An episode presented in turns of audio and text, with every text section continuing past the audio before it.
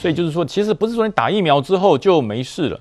所以大家现在心中一个迷失，呃，我目前国内为什么高端疫苗会下降？除了指挥中心讲的两个理由之外，还有一个原因就是疫情趋缓，就是疫情趋缓啦。大家心想有那么急吗？啊，昨天加零，前天也加零，对不对？有这么急吗？所以大家就认为不要这么急的打。所以说大家把这个打疫苗的事情给把它给冷却下来了。可是我我一直强调一件事，台湾我们所争取到的时间是人民跟老天一起抢到的。这段时间不是给你在那个地方观望的，是给你赶快增加疫苗的覆盖率。因为那个病毒是潜藏在我们的社区嘛，它不会因为你的政治正确，或是因为你的这个任何的做法，它就会可怜你。不会，病毒不会可怜你。是你只要稍微有一点点的缝隙就钻进来。这次三峡事件，大家觉得说，哎，不会啊，那个三十几都很低嘛，没什么差。啊，你要想想看，第一个，他都是无症状，那他或他跟了多少人多少人接触啊？对。所以为什么侯友谊这么紧张？啊，他是市长啊，这。一家子人难道每天都关在透天厝不出门吗？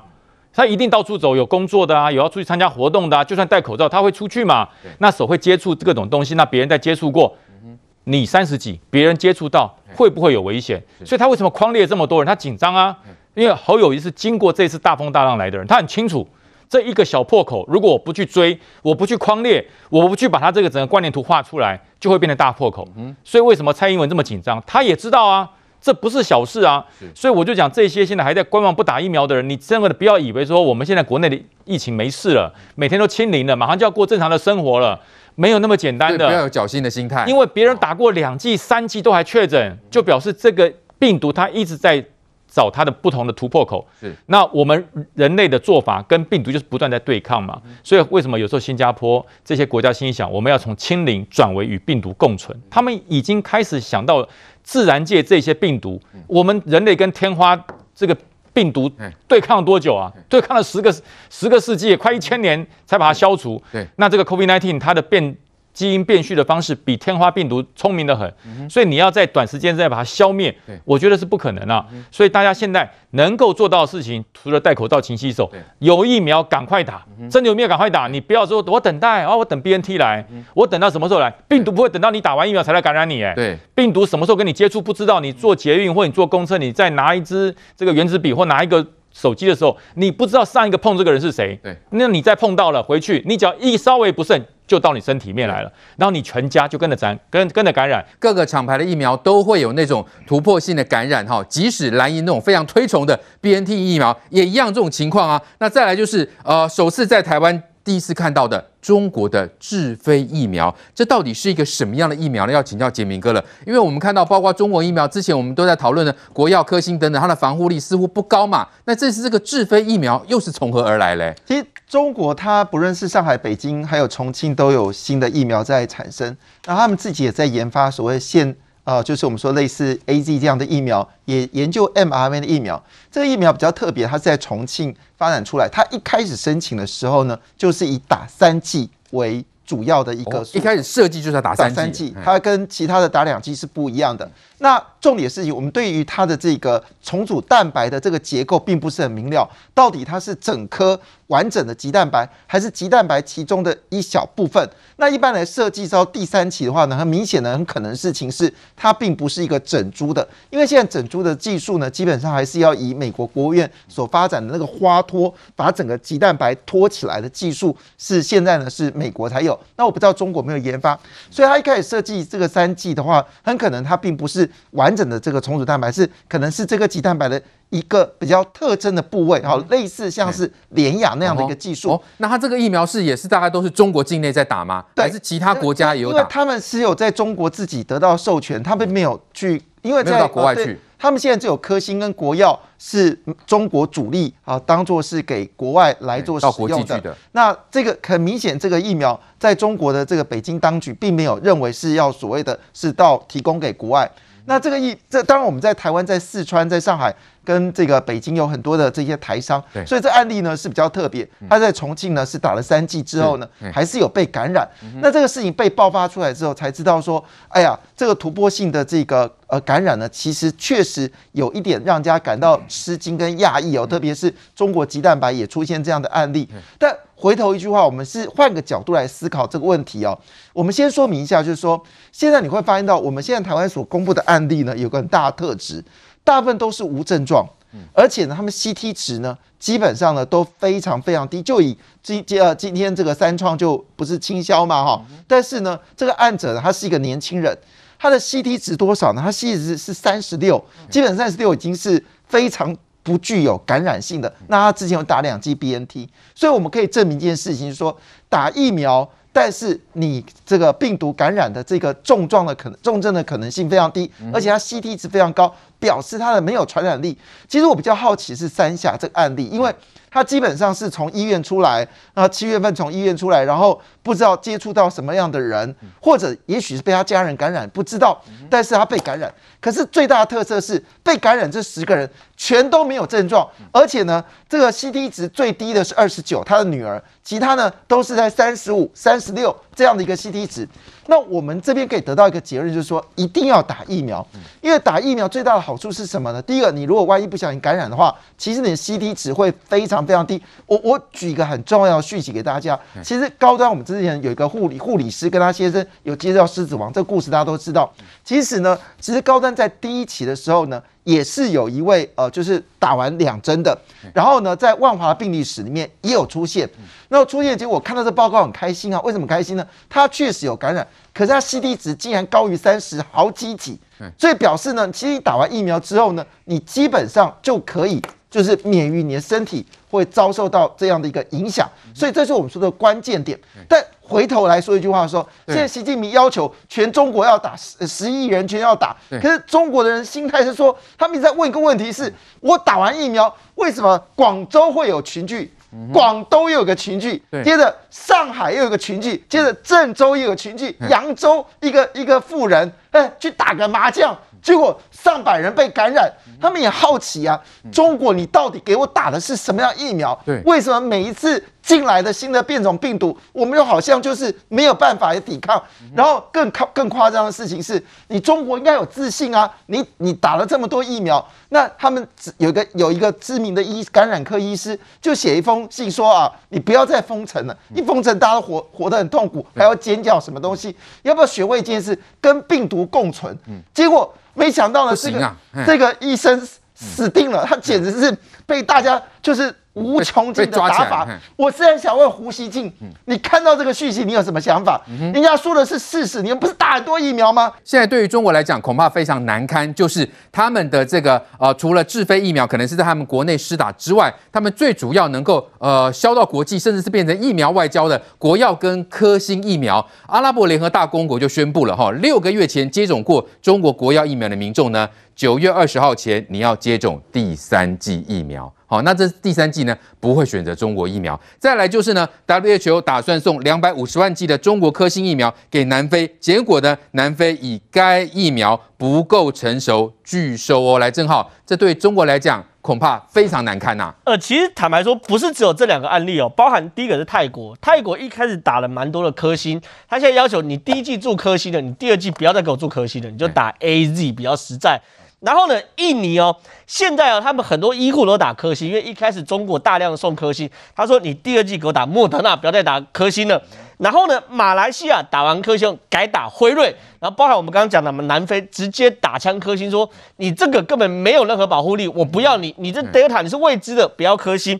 那阿拉伯联合大公国就像刚刚我们讲的，包含泰国、印尼、马来西亚一样。你科兴要给我打第三剂疫苗，因为来不及了，已经打完两剂了。所以说现在世界各国都对科兴没有信心。那世界各国对科兴没有信心，并不是意外，本来就对他没信心，而是连中国人都对科兴没信心。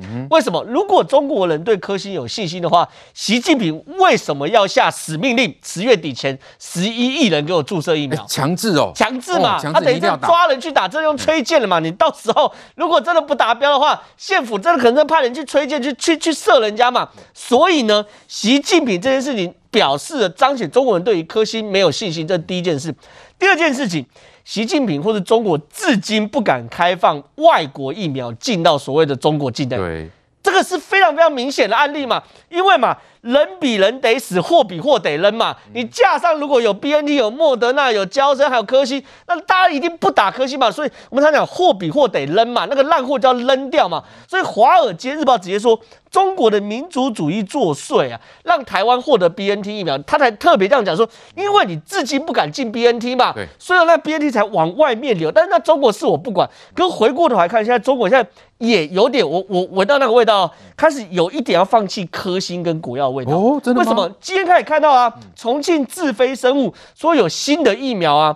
为什么？他们说这个智飞生物是新的疫苗，他说用重组蛋白的疫苗，面对变种病毒效果很好。哦，搞了半天不是跟我们一样，最后还是跟我们的那个高端一样嘛，重组蛋白疫苗嘛，对，或是次单位疫苗嘛？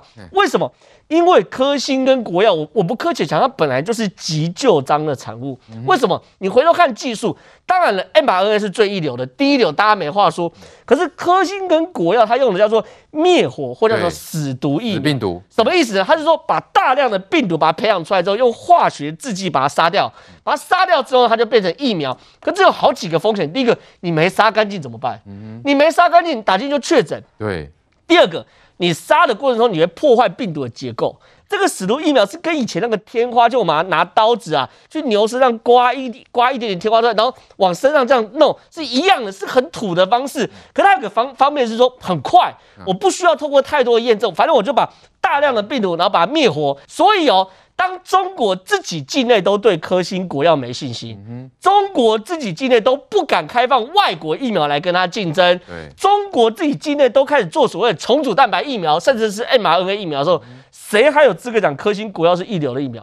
不是连中国人自己都不相信了嘛？所以其实坦白讲，台湾已经是很幸运的了。你国民党如果把批评民进党的话，哈，一半好去批评习近平，我说你国民党带走嘛？比如说你就批评说这个。台湾政府让人民没有选择的疫苗的权利嘛，对不对？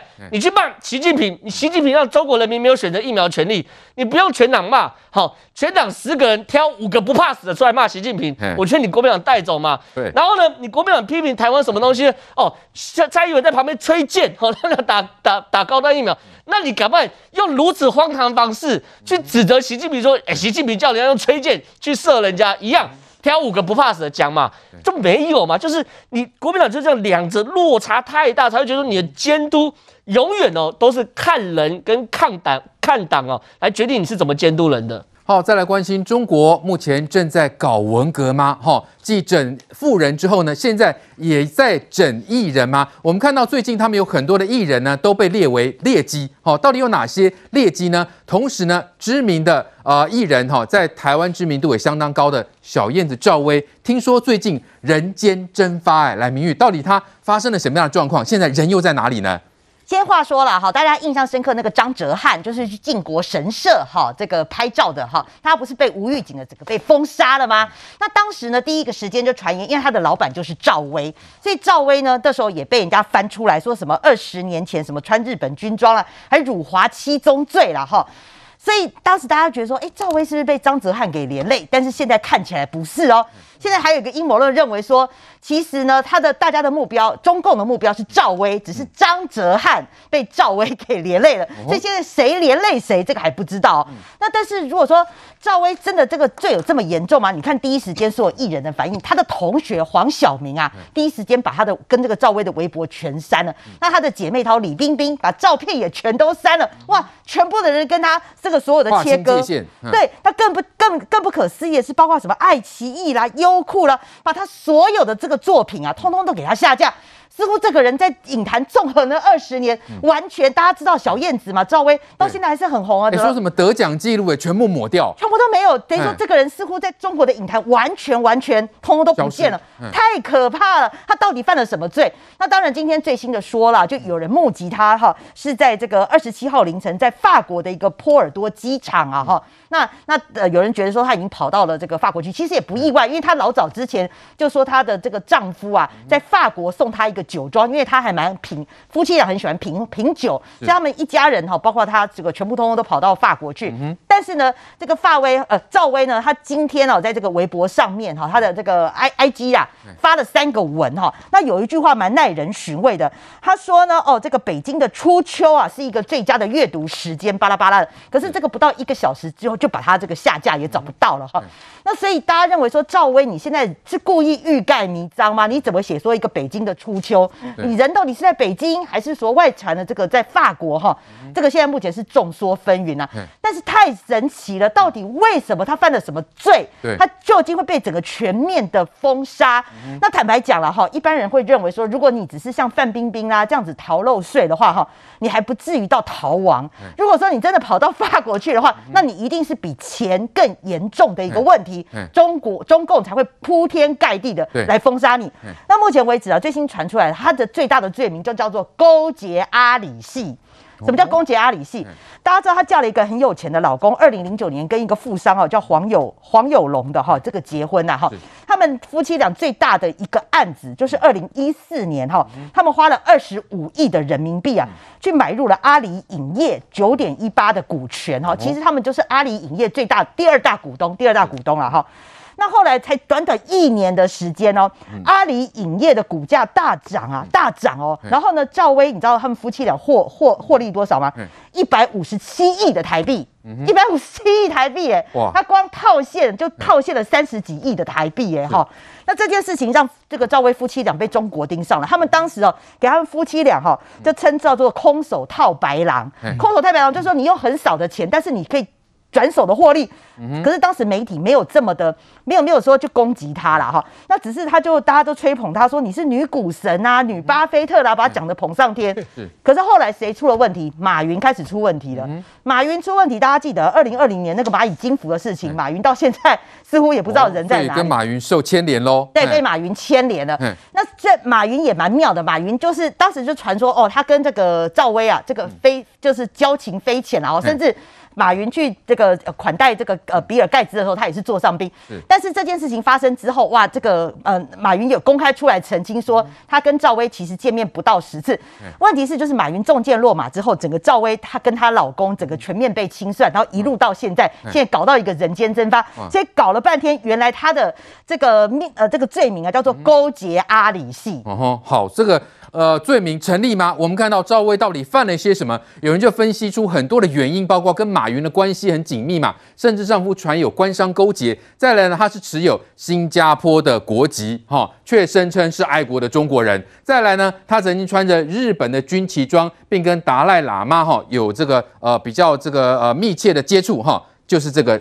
国呃日本的国旗装，好，这对他影响非常的大，好，到现在依然是被拿出来。再来就是他曾跟希拉蕊合照，好，也被认为在美国他的权势惊人。还有呢，曾跟台独艺人共同演出了，哈，这是跟台湾有关系的。那再那再来呢，中国的官媒人民日报，他就他们就讲了，他说说艺人呢，如果是碰到道德法律的红线，哈，演艺之路就会走到终点线。提醒所有艺人呢，都需要这个涵养艺德了，哈。多出好作品才能够安身立命呐、真的吗？艺人要有这么高的道德观吗？还是说国籍不对呢？哈，你没有真的爱国，要爱国就是要中国籍。所以呢，他们也列出了哈，呃，广电总局列列出了这个啊限籍令哈。就比如说像是什么刘亦菲美国籍哈，谢霆锋加拿大籍，潘玮柏美国籍，王力宏美国籍，赵又廷加拿大籍哈，李连杰新加坡籍，张铁林英国国籍。所以现在有人说李连杰要小心了吗？来，正好。现在看起来，中国的艺人每个人人自危喽。你看嘛，李连杰就很聪明嘛，他很早的时候在中国拍戏就越来越越来越少，然后重心就慢慢移往外国，然后也没有持续在中国发展嘛，对不对？中国本来就是一个说翻脸就翻脸的国家，你好的时候我让你赚一百亿赚两百亿都没关系，我要割你韭菜的时候，你之前赚的就全部吐出来，是完全没有任何法治的。我这样讲好了啦。我一开始有一点看不懂，为什么张哲瀚这个事情闹那么大？因为张哲瀚其实坦白说不是个咖，也不是个大咖，影响力或许在年轻人族群有一点，可是呢，远远没有到现在要搞成那么大状况。后来看懂，原来啊，张哲瀚只是中国杀赵薇的一个理由嘛，而赵薇被杀根本跟他所谓穿的所谓中日本军服也没有关系，这些都只是铺垫。唯一一个有关系的就是他参与了马云的蚂蚁金服上市嘛。马云的蚂蚁金服上市，对于习近平来说，孰可忍孰不可忍。蚂蚁金服一上市，除了让江派的人大捞一笔退休金，我不客气讲，那就是退休金。一上市之后，因为它是人类史上最大的 IPO 案，它几乎所有可以投钱的全部投进去了。一上市涨五倍、涨十倍，所有江派的人退休金都来了。之外呢，还把中国的金融机构牢牢把死。因为蚂蚁金服就是所谓的支付宝小额金、小额金融，它让中国所有人民银行、所有国家银行的金信用卡制度、所有线上支付制度全部死亡殆尽。所以它对于习近平的影响是钱跟钱一起影响。所以马云必须死，马云跟蚂蚁金服必须死。之后呢，所有有投资这个人必须死嘛。所以前一阵子我们谈到什么？杭州市委书记百分之百的习家班，都因为他。有投资蚂蚁金服上市案，投资五亿嘛，他们家族投资五亿，现在被双规了。如果连习家班都被双规的话，赵薇有参与蚂蚁金服的投资案的话，赵薇要不要被抓？当然要被抓嘛。所以这是典型的秋后算账嘛。所以怎么会有一个国家，因为他穿着日本国旗，所以就把这个艺人消失？是没有道理的。你可以用市场去抵制他，你可以用舆论抵制他，让他他慢慢没有。可是这一切。其实都反映了中国这个制度的畸形之处。来，时齐，现在看起来，中国对于艺人的整数，这已经超乎外界的想象哎，怎么会到这种程度呢？现在呢，连国籍都有意见了，还会有下一波吧？嗯，就是说，因为这样子的动作实在太大，所以中国自己的网络上面就开始讲说，点名王力宏、刘亦菲、李连杰、林呃等等这些人，恐怕就是下一波。嗯，那其实中国。呃，这个大呃大出手的整顿演艺圈，这这已经是这已经不是不是不是那个起头了啦，嗯、就是已经有一段时间了。时间。对对对，然后呢，他们的名目是说要除掉不守艺德的乱草。嗯。就是演艺圈的德性，就是除掉这些不守义德的乱草。那所以他们前一段时间呢，还特别规定了说，因为他们要重振这个演艺圈的文化，所以呢，如果在形象上面是比较走阴柔路线的男子的话，不行，必须去除娘炮文化，麻烦这些这些青少年。把第一颗扣子给我扣好，否则他们会影响到这个青少年的身心灵的健康。所以他们其实一一波这接一波。而赵薇的这个事件，显然因为她的招牌也大，那可是官方并没到目前为止没有明讲说到底是因为哪他犯了哪一条哪一条这个天条，所以网络才会啊原因一原因二。可能都是原因。嗯、那如果是你曾经跟希拉蕊合照，或者是你的公司员工有人曾经去跟达赖喇嘛见面，这种其实关系都很远。对呀、啊，也就是说，欲加之罪，何患无辞啊？也就是说，中国的红线在哪边，随时在移动。所以你今天走到这了，哎呀。